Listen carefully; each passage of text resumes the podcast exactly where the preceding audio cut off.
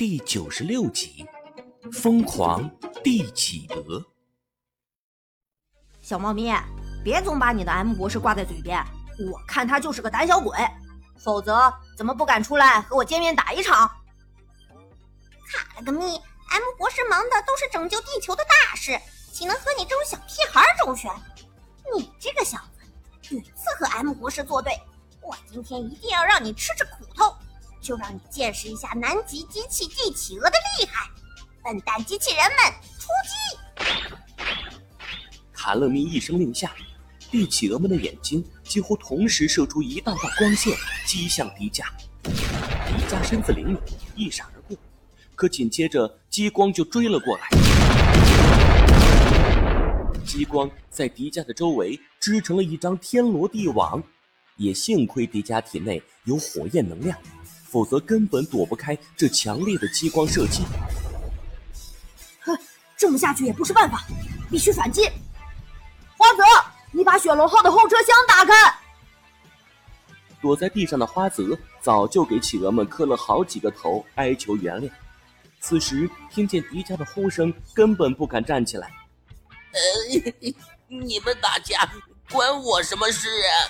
企鹅祖宗，我上有八十老母，下有八岁儿子，求你们饶我一命，我投降，我投降！快点儿，我只能拖住他们一时，快点打开车厢，把我的滑雪板取出来，否则咱们就全军覆没了。迪迦将企鹅机器人们的炮火吸引到远处，只是为了给千岁和杨站长留出修理雪龙号的时间。可花泽此时腿软的站不起来，根本指望不上。千岁早就听见了迪迦的呼喊，他绕到车后，悄悄打开了车厢，拿出了迪迦从船上带下来的滑雪板，向着迪迦甩了过去。迪迦，接着！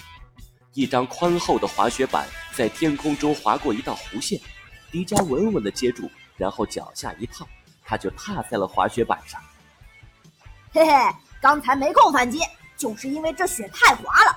现在轮到我给你们长个教训了。迪迦踩着滑雪板滑过白色的冰雪，然后绕了一个大圈子，突然就出现在那群企鹅机器人的后面。看我的雪球攻击！一个个雪球朝着企鹅机器人打过去。这群企鹅机器人虽然火力凶猛，不过每个都呆头呆脑。即便雪球打来，也不知道躲避，所以每个雪球都能打倒一个企鹅。企鹅倒下之后，身上便冒出了一阵黑烟，彻底瘫痪了。打完雪球，迪迦又躲避着红色激光，朝着企鹅群冲过去。让我来打个保龄球！他抓住前面一只倒在地上的企鹅，将那企鹅猛地一抡，突然松手。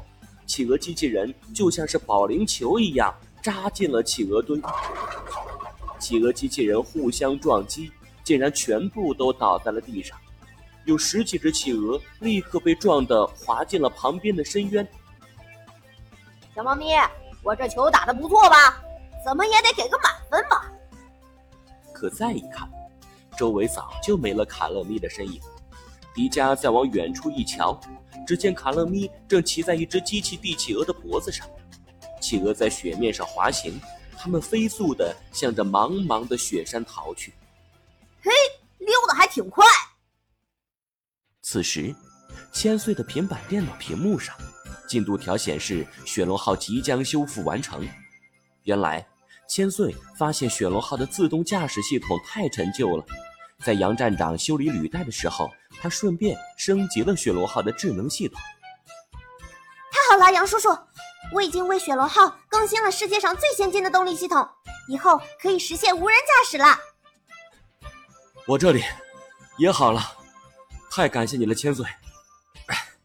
真想不到，你爸爸能放你出来。我爸可没放我出来。我都是偷偷出来的。千岁忽然发现杨站长的脸色通红，身体摇摇欲坠，随时都可能跌倒的样子。杨叔叔，你怎么了？我我没事。但杨站长刚说完这句话，就突然倒在了雪地上，昏了过去。